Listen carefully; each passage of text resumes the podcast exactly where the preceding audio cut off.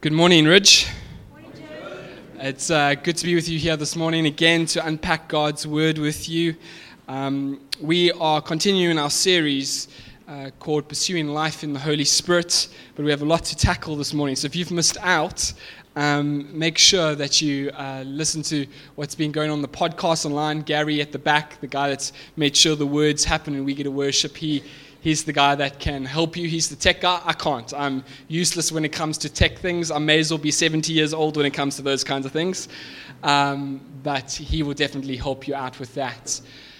There are certain words um, that we Christians use, or certain uh, Christian terminologies, when used and when spoken about um, and disgust can cause a sense of anxiety or weariness. And depending on the person's background, can even cause a sense of fear and concern that those things are being discussed and spoken about. So, for example, one of those words is the word predestination um, something in which in us can cause a bit of anxiety, a bit of weariness. And I, I, particularly when I speak to first year theological students, it inevitably comes up in their curriculum that they have to tackle that subject. There's a, there's a bit of concern, there's a bit of anticipation and a bit of weariness of what's going to be spoken about. And to a point that when I even speak to some people, um, and some of the first year students, they say, Man, Joe, I don't even know if I believe it's true.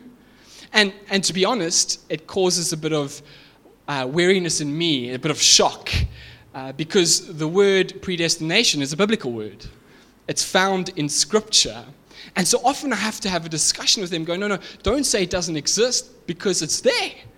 And, and so what our approach needs to be is needs to be one where we are uh, as Bible believing Christians, it needs to be what does it mean? Because God is good. He's given His stuff in His Word for a reason. So when He's given us this Word and this concept, it's there for our benefit and for our good. And so what we need to do is we need to find out what the biblical meaning of it is so that we might get to know Him, so that we might apply to our lives and be the best Christians that we might be, have the best relationship that we possibly can with, uh, can be. Does that make sense? And so when we talk about the Holy Spirit, there's a couple of those words that cause a bit of weariness and anxiety. And one of those this morning, we have to do it to do due diligence to what Scripture says, is we need to tackle that. And one of those words is baptism of the Holy Spirit. For a lot of us with backgrounds uh, that are maybe more conservative, there is a bit of weariness that comes, that a fact that I've even said that this morning caused a bit of weariness, concern. But being Bible believing Christians that believe this is God's inspired word, there is this need for us to know it. Why? Because God is good. He's given it to us so that we might know Him better and be able to experience Him better. And if we are going to be um, believers that understand this word, but not just understand it, James says we mustn't be just hearers, we must be doers of the word. We need to figure out how does it apply to me so that I might have the best relationship with him and know him best. Does that make sense? Good. So this word baptism of the Holy Spirit is found six times in the New Testament. Six times.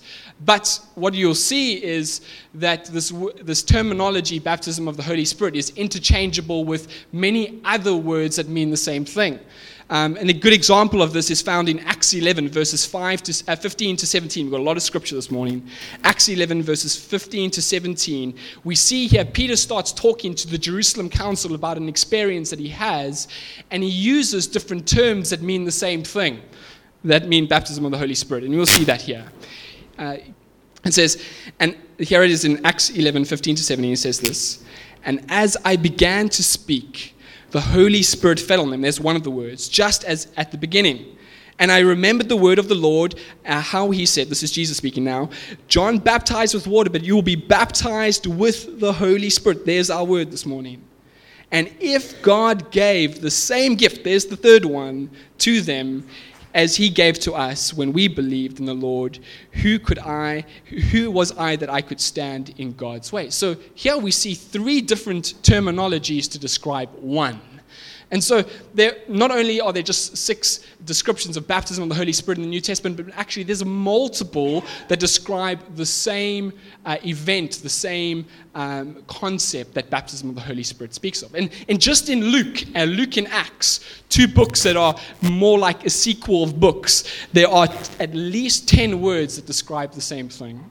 We see he has just a number of the words that could be used the, the promise of the Father, being baptized with the Spirit, the Spirit's coming upon people, receiving power, being filled with the Spirit, the Spirit's being outpoured, uh, poured out, the, the gift of the Spirit, the Spirit's being received, the Spirit's falling on people, the anointing of the Spirit. There are multiple, multiple different descriptions of this concept called baptism of the Holy Spirit when we start looking throughout Scripture.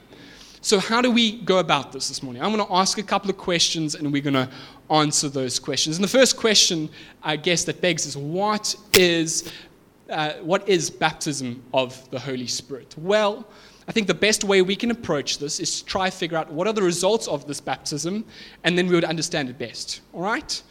And so, the first result of the baptism of the Holy Spirit, it seems that, that you will receive power. We see this Jesus speaking here, a good authority, speaking in Acts 1, verse 8 to his disciples. He says, And you shall receive power when the Spirit comes upon you. Now, a good imagery uh, that is used to explain this is that of oil. It lubricates, it makes our skin nice. I think of an old creaky door hinge um, that is rusted and isn't working well, where you take some Q20 and you give it a bit of a spray and you loosen that hinge nicely and it starts to work and the door doesn't squeak anymore and it works perfectly. In a very similar way, what happens is the baptism of the Holy Spirit comes upon us and we receive power. So our spiritual gifts receive a oomph, a, a bump up. So Brian's not here this morning. He isn't, right? I can't see him. Um, he has the gift of pastoral care. Some of you might have a very, very similar gift. You're able to meet with people who are going through some difficult moments, some uh, a difficult time, and as you do that, man, they just feel comforted. But when this power comes upon you, as described by Jesus, man, there's this ability to those who are even in the most difficult of difficult of difficult moments, horrendous moments, you're able to bring peace that passes all uh, understanding as you speak to them. You're able to lead them to God where they feel His presence and they feel comforted even when they are hurting in the most difficult moments. There's an extra added power that comes to your spiritual gift in this area. Um, maybe some of you have teaching gifts like, like Debbie has. She's out, she teaches our children, uh, our children in the back, and you have this teaching gift, and as you're able to explain good truths to children, man, now you're able to explain the, the deep truths of who God is to even the most difficult of children. There's a bit of power that comes along that you're able to do something. That, that difficult kid, that, that little angel, as I like to call them, at the back, there's running riots man, he comes to know the Lord because of now this power that's able to come there. Uh, maybe you have an evangelistic gift. And you, as you share the gospel with people, there are on occasions that people come to know Jesus more regularly than the average person. But man, when this gift comes along and then this power falls upon you, there's this extra added ability to be able to share. Now you're not only just sharing to one or two, but even people who are walking by and hearing you speak, they stop, they listen, they come to salvation. There is an added power to it. Maybe you have the gift of hospitality and you're able to stand outside and you welcome people, people feel loved and cared for. But even the most defiant, reluctant person who does not want to come to church, who does not want to be here at all, who's been dragged and is in already before they've even got you saying, I'm not going to enjoy this you come along and you love on them, you welcome them, you make them feel so loved that they even go away going, Man, I want more of that. That's a great community. I want to be a part of that. Why? Because you've received power. This is what it is it's an empowerment to do much for the kingdom of God. This is what Jesus is speaking about here. And so we see that this is not only just biblical, but it's also seen in history. great men of the faith who have done incredible things for God have got this. George Whitefield, one of the greatest evangelists of all times, will explain that it was when he received this power from the Lord. Uh, John Wesley, another who started the Methodist movement, and we sing some of his hymns, he will say it was when he received this power.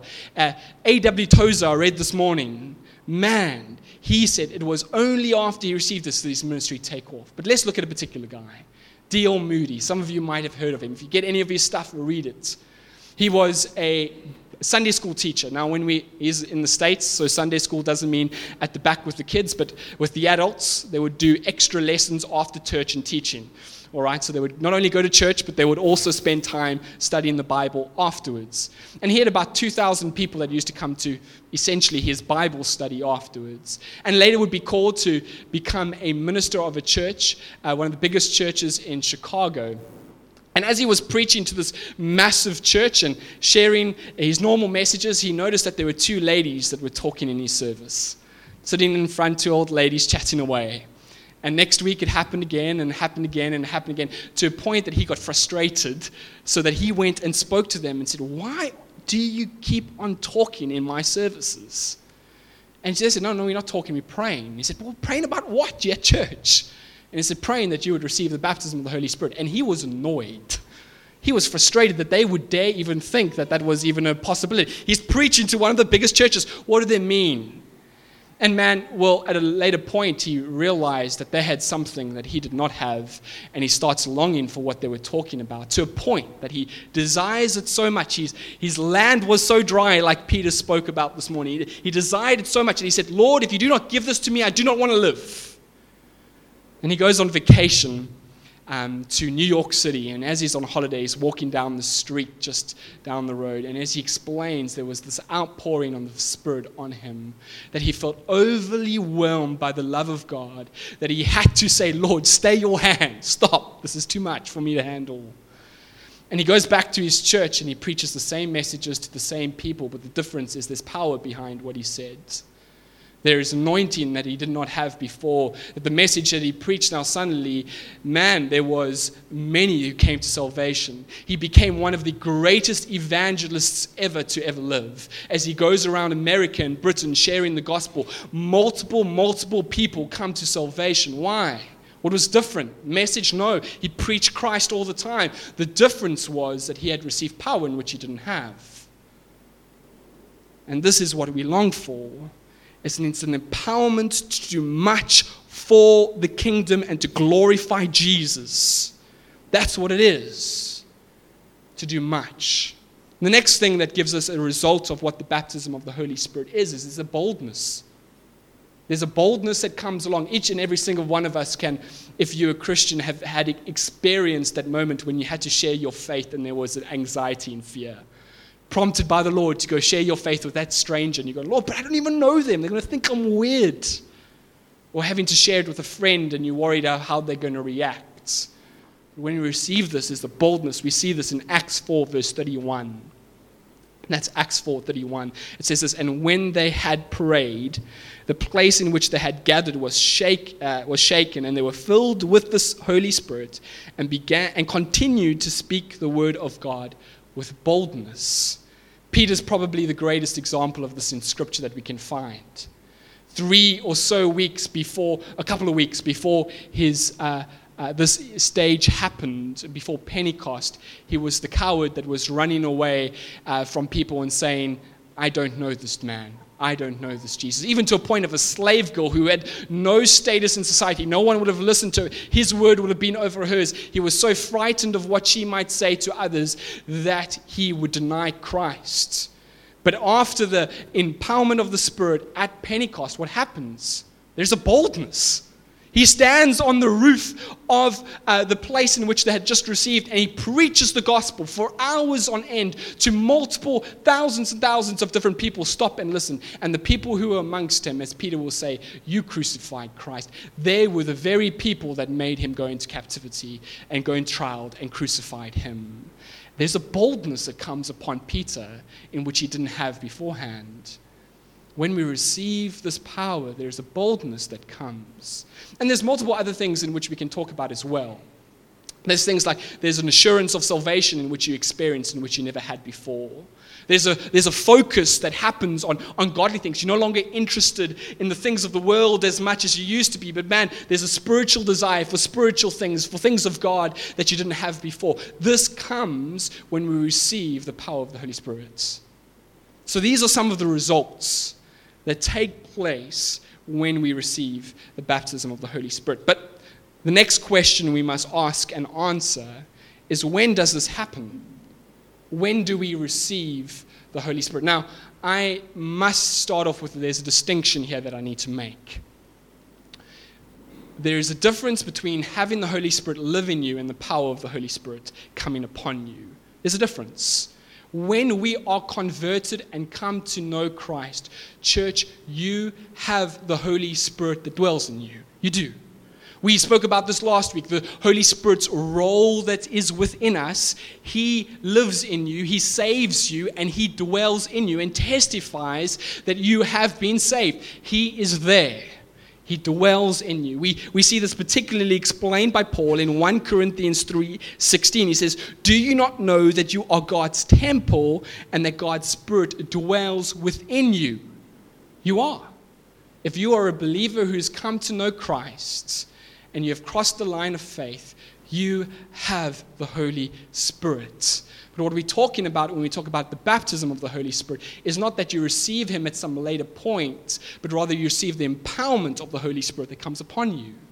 Does that make sense? You have Him. It's, it's like throwing petrol onto a little flame. There's suddenly this burst. You have more of Him, you, but you have Him in you. It's important to understand that. You don't just receive two thirds of the Trinity and receive the rest of God later. You receive all of Him. But we, when you talk about baptism of the Holy Spirit or the outpourings of the Spirit or the gift of the Father, the promise of the Father, we are talking about an empowerment, a boldness more for the kingdom of God. And so, as long as I've made the distinction, there are still those that do believe that you will receive this, what we call baptism of the Holy Spirit at conversion. Um, but there are certain uh, scriptural um, evidences that, that shows that that's not always the case. That's not always the case. We see this particularly with the disciples. The disciples are a great example of this.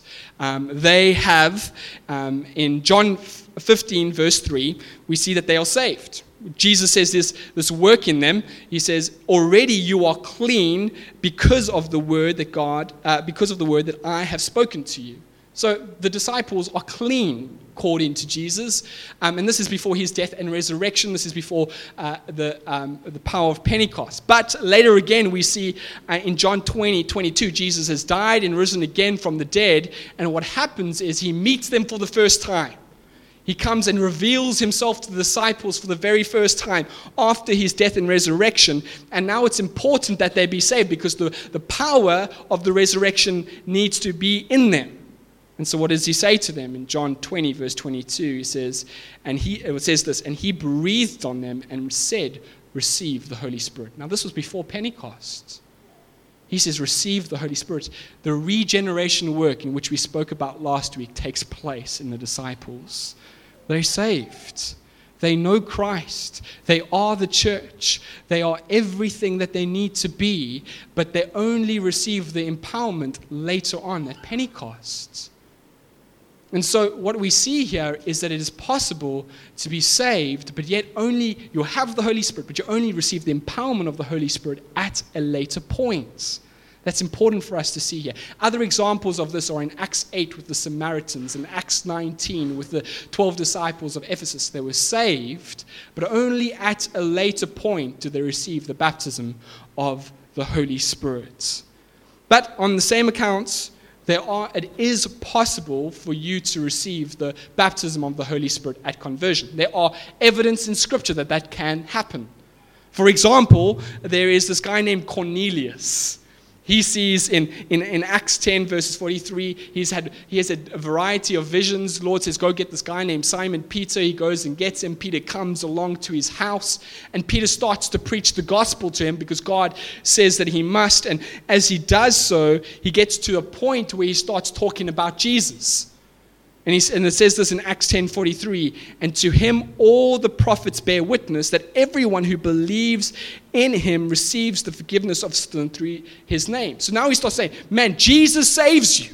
He is the one in which the prophets have spoken about. He is the one that saves you. And in this moment, we see that as Peter says these things, uh, Cornelius and his household believe. And what happens straight after that, it says, while Peter was saying these things, the Holy Spirit fell on all who heard the word, and the believers from among uh, the circumcised who had come with Peter were amazed because the gift of the Holy Spirit was poured out even on the Gentiles.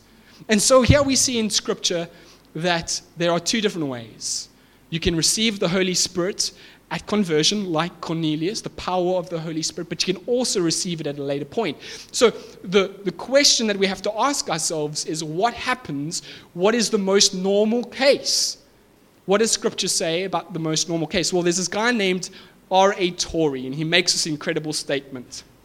And I want you to listen to it. He says this It would seem as if the normal condition, in a normal condition of the church, this would be the usual experience, talking about baptism at conversion. But he says this, but the church is not in a normal condition today. A large part of the church is in a place where believers in Samaria were before Peter and John came, and where the disciples in Ephesus were before Paul came and told them of their privilege baptized believers. They, they were baptized believers, baptized in the name of the Lord, baptized unto rep- uh, repentance and remission of sin, but not as yet baptized with the Holy Spirit. Nevertheless, the baptism with the Holy Spirit is the right, birthright of every believer. It was purchased for us by the atoning death of Christ. When he ascended to the right hand of the Father, he received the promise of the Father and, uh, and sent him forth onto the church. And if anyone today has not been baptized with the Holy Spirit as a personal experience, it is because he has not claimed his birthright. And so here he goes, man, in the normal state of the church, it would probably happen at conversion. An Acts 2.42 type church but the reality, he goes, man, the state of the church in the world today is one where we aren't as a normal state. Those things aren't happening as they were. And so, what most commonly happens is the baptism of the Holy Spirit takes place at a later point, not at, a, at conversion. Does that make sense? And so, you might say to me, but Joe, I received my baptism of the Holy Spirit at conversion. For me, that's the way it happened. And, and that's biblical. It could potentially happen that way. But I, I want to remind you again what are the results of baptism of the Holy Spirit? The results are power and boldness. And my friends, if you claim that you had the baptism of the Holy Spirit at conversion, which is biblical, there needs to be a result of power and boldness. That when you do stuff for the glory of God, things happen. That when there's results, there's a boldness behind what you do. There's a power that comes to glorify Christ in a way that you do not see elsewhere because you have received the power of the Holy Spirit. It is a clear experiential thing. It's not this mystical thing in which you have the theorized and we talk about it, but rather, no, there is results that happen as a result of it. Does that make sense? It's important that we see that you have to have the power and there has to be boldness to say that you had it. But even if that is the case, and by God's grace that has happened to you, I want to suggest that it can also happen multiple times afterwards. Might we not be a church that said 30, 40 years ago, that happened to me, or even a year ago it happened to me, but rather what we need to be is a people that hunger and thirst for it regularly. And we see this in Scripture that it can happen more than once. Again, Peter is a great example of this. Peter at Pentecost, um, in Acts 2, verse 4, it talking about all the disciples, which Peter was a part of, and says, and they were f- all filled with the Holy Spirit. And, and Peter was the, the upfront man, right? He preached and 3,000 people get saved, he was clearly filled with the Holy Spirit. But again, later in two chapters' time, in Acts 4, Peter's standing before the Sanhedrin as they've called him in because him and John have done a, a, miracle which they should not have done on the Sabbath. And as they stand before them, they ask him, What did you do? And before he speaks, it says this about Peter Then Peter, filled with the Holy Spirit, said, There's a second time he was filled. And then later in that chapter, as Peter goes, as Peter and John get out of prison and head uh, to their friend's house and they stand there, what happens is they start to pray. They start to pray together, and as they pray together in Acts 4, verse 31, it says, And they were all filled with the Holy Spirit and continue to speak uh, God's word with boldness. Context clearly shows that John and Peter were there. Peter, in a space of three chapters, has been empowered and filled with the Holy Spirit. It is something in which we can long for and want it more and more and more. It does not have to be one experience, it can be many. Why? Why do we want this? Well, man, we want the kingdom of God made known, don't we? We want to know him more and we want to make him known. And we need him in order to do this. This is clear in Scripture. The next question that I want to answer is why do we need the baptism of the Holy Spirit? The New Testament is explicit in showing that we need it. And one particularly uh, case that for me that stands out that we need this is in uh, Luke 24, verses 46 to 49. It says this. This is Jesus speaking. It says, Thus it was written that, uh, that the Christ should suffer and on the third day, uh, rise from the dead, and that repentance for forgiveness of the sins should be proclaimed to all nations, beginning with Jerusalem. You are the witnesses of these things. Let's stop there. He says, Jesus is speaking here and goes, Man, it is written, the prophets have spoken about that the Christ is going to be proclaimed to all the world. He's going to proclaim that he has died for them and that their sins have been forgiven, that the, all the world will see this Jesus as it is proclaimed. Oh, by the way, you are the witnesses. You are the ones that are going to go and do it. You're the ones that need to proclaim this. But then he goes on to say, And behold, I am sending the promise of the Father, which was one of the things, upon you. But stay in the city until you are clothed with, uh, with the power from on high. But stay in the city until you receive the empowerment of the Holy Spirit. Before you go out of the city to tell people about me, stay until you receive the Holy Spirit. Who was these disciples? Man, these were men and women, uh, not men, just men. These were men that lived with Jesus for three years. They were mental, mentored by him. They were discipled by him. They lived life with him. He taught them daily. He heard, um, they heard him preach. And then they got special lessons afterwards to help them understand it. They saw his miracles. They saw his death. They saw his resurrection. And they were about to see his ascension. And Jesus says, Well, hang on a second. You need to wait for the Holy Spirit. But what did these men have to go do? They just had to go and tell people what they saw. You are the witnesses. Surely, if we had to talk about qualified people to do this, these disciples were qualified. In modern day terms, we would all jump through hoops. I would. jump through hoops to have such an experience. Seminary students come out of four years, but they never spend time with Jesus, and we go, You are ready. Surely these 12 men were more equipped than we could ever ask for. In modern day terms, we would say, yes, go out and tell the world. But Jesus says, hang on a second, you're not prepared. There's still a preparation that needs to happen. The Father still needs to prepare you, and He's going to send the promise, this gift. And I want you to hear that there. It's a gift, it's this goodness. He's going to send this upon you. And man, they go out and they do something different.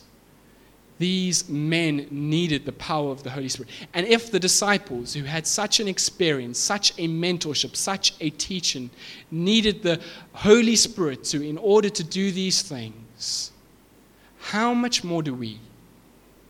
How much more do we, as individuals and as a church, if we're going to reach the suburb and this city, need the Holy Spirit to do that? How much more do you need the empowerment of the Holy Spirit to reach that family member of yours who just refuses to come to know Christ? How much more do you need Him so that you might be able to share your experiences with friends and colleagues? How much more, if we are going to take the city for the glory of Christ, need the empowerment of the Holy Spirit? Man, church, we need Him. We desperately need Him. If the disciples did with all that behind their name, how much more do we? So much more. And if we don't, God will be gracious to us. I'm sure of it. And we will do little and we will maintain, but we're not called to maintain. We're called to grow. We're called to be, wet, be witnesses. We don't want little splashes, we want big splashes. We want something that will echo into eternity for the glory of Christ. And that's why we desire this. That's why we want it. So, how do we receive the baptism of the Holy Spirit? And I'll be going through quickly. It sounds a lot, but I'll go through it relatively quickly. Seven points, seven steps, if you will. It sounds biblical because there's seven of them. Um, the first is, and it seems obvious, but you need to be a Christian. You need to come to know Christ. Empowerment of the Spirit is the gift of from the Father for those who know Jesus. We see this clearly exp- uh, explained uh, by Peter in Acts 2, verses 38. It says, Repent and be baptized, everyone, uh, every one of you, in the name of the Lord Jesus, uh, in the name of Jesus Christ, for the forgiveness of your sins, and you will receive the gift of the Holy Spirit. I'm not going to talk too much about that this morning because we spoke about that in length last week. And so, if you've again, if you've missed that, speak to Gary. He will help you out, or come speak to me after the service. But there needs to be a commitment to Christ. You can't just desire the power. That's not what it's about. It's not about desiring power for one's own glory, but for the glory of Christ, so that we might be able to do much for his kingdom and see it grow.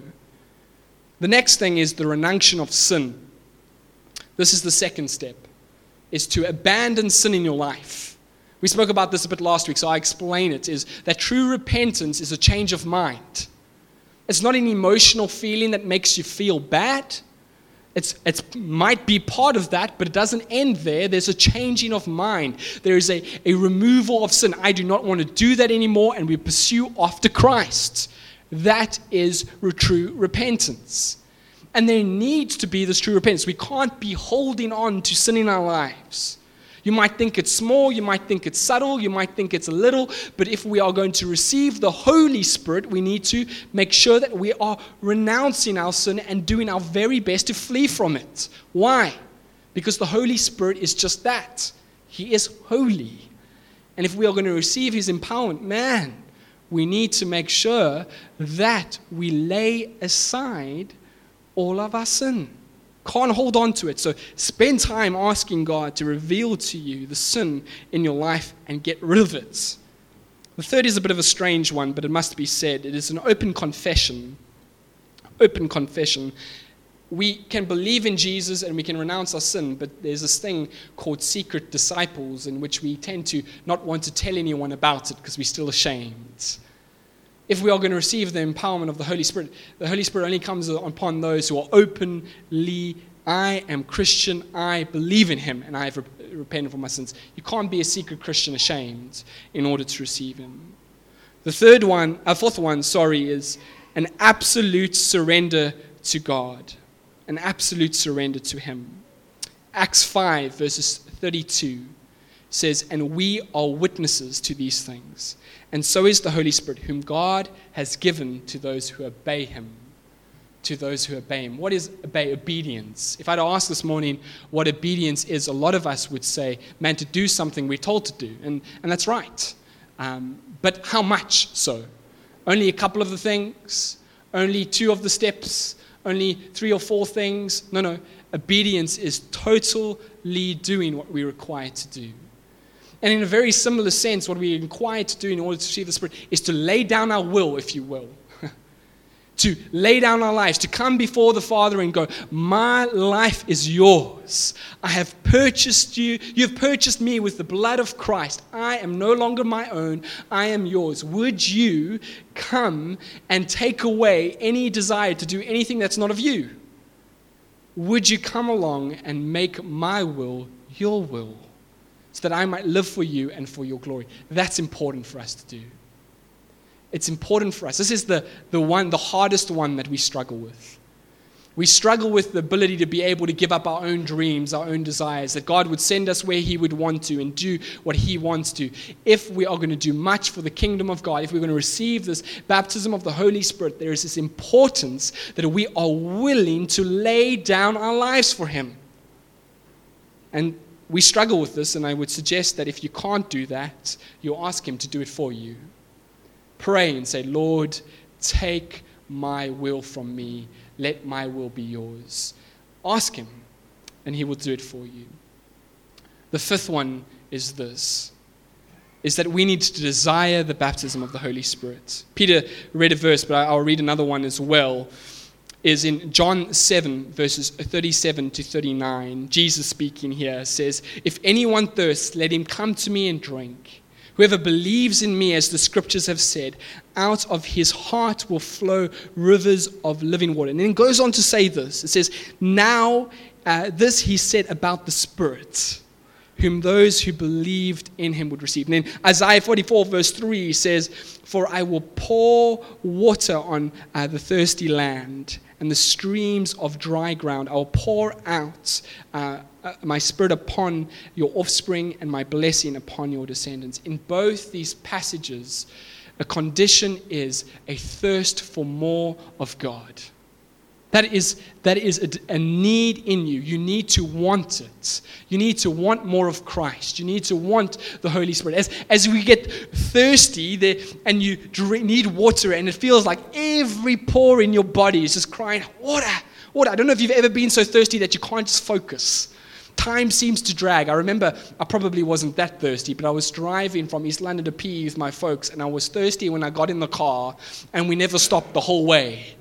Those three hours were the longest three hours of my life as I just needed water, thirsty, longing for it. In a very similar way, if we're going to receive this gift, this, this blessing, this promise from the Father, what we need is to want it like dry ground needs water. As our, our thirst is there, as we need it, so we want God in our hearts. That we cry out, more of the Holy Spirit, more, more, more. We need a thirst for it. Sixth step is we need to pray for it.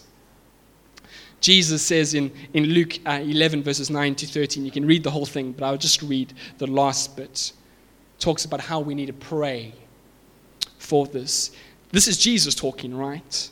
He says, If you then, who are evil, know how to give good gifts to your children, how much more will your heavenly Father give the Holy Spirit to those who ask him?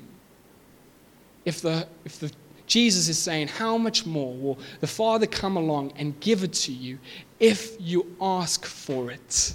Because it's a good gift.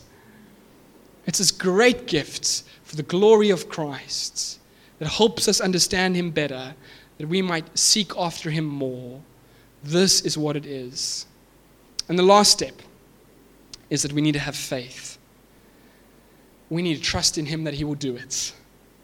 Trust in the sovereign work of our God trust in His goodness and trust in Him that He will do what is best for us and best for the church. And so we have faith that He's going to give this to us. And if we do this, church, we can be sure because He says He will give it to us. He says He will. If we desire it and want it and seek after it, that we are willing to lay down our lives for the glory of Christ, to lay down sin, to have this changed mind and pursue after Him, we will receive this wonderful blessing. And I hope this morning, as we've discussed this, that there might have been, for those of you who were concerned and wary of this topic, that you would see its goodness. It's not this freaky thing to scare you or to manipulate you into anything, but rather what it is is so that you might empower to do much for Christ. That you would be able to live the life that God has called you to live. That you might be able to go and make His name known more than you're already doing. You might say, I'm doing, man, the empowerment comes along that you can do more. More for Him. That's what we want. We love Christ and we want others to love Him. So we need more of His Spirit to do so. And as it is the promise from the Father, a good gift given to us, so that we might be used by Him more and more and more. And I hope that is what you desire. I hope it is, because if you do, man, there is a life for you to be lived that you will one day stand before Jesus and you will hear the words with no uncertain terms Well done, my good and faithful servant, because you have been and done all that he has called you to. And so this morning, I'm going to ask if everyone can please stand. We're going to close off in prayer. And so if you wouldn't mind, we just want to honor God and we just want to stand. If you wouldn't mind doing that, we're going to close out in prayer this morning. Father, we are incredibly grateful that you sent Jesus to come and die for us. We are incredibly grateful that by his blood that we might know you, that because of his death and resurrection that we have been saved. And only that we sang this morning um, that you are our cornerstone by nothing else other than the blood and the righteousness of Christ that we can come before you this morning. But Father, we do not only want to be um, recipients of this, but rather we want others to know you. Our desire is that Christ will be made known in the suburb. We want to others to know you. That's what we want. And Lord, you've called us to be salt and light in the city.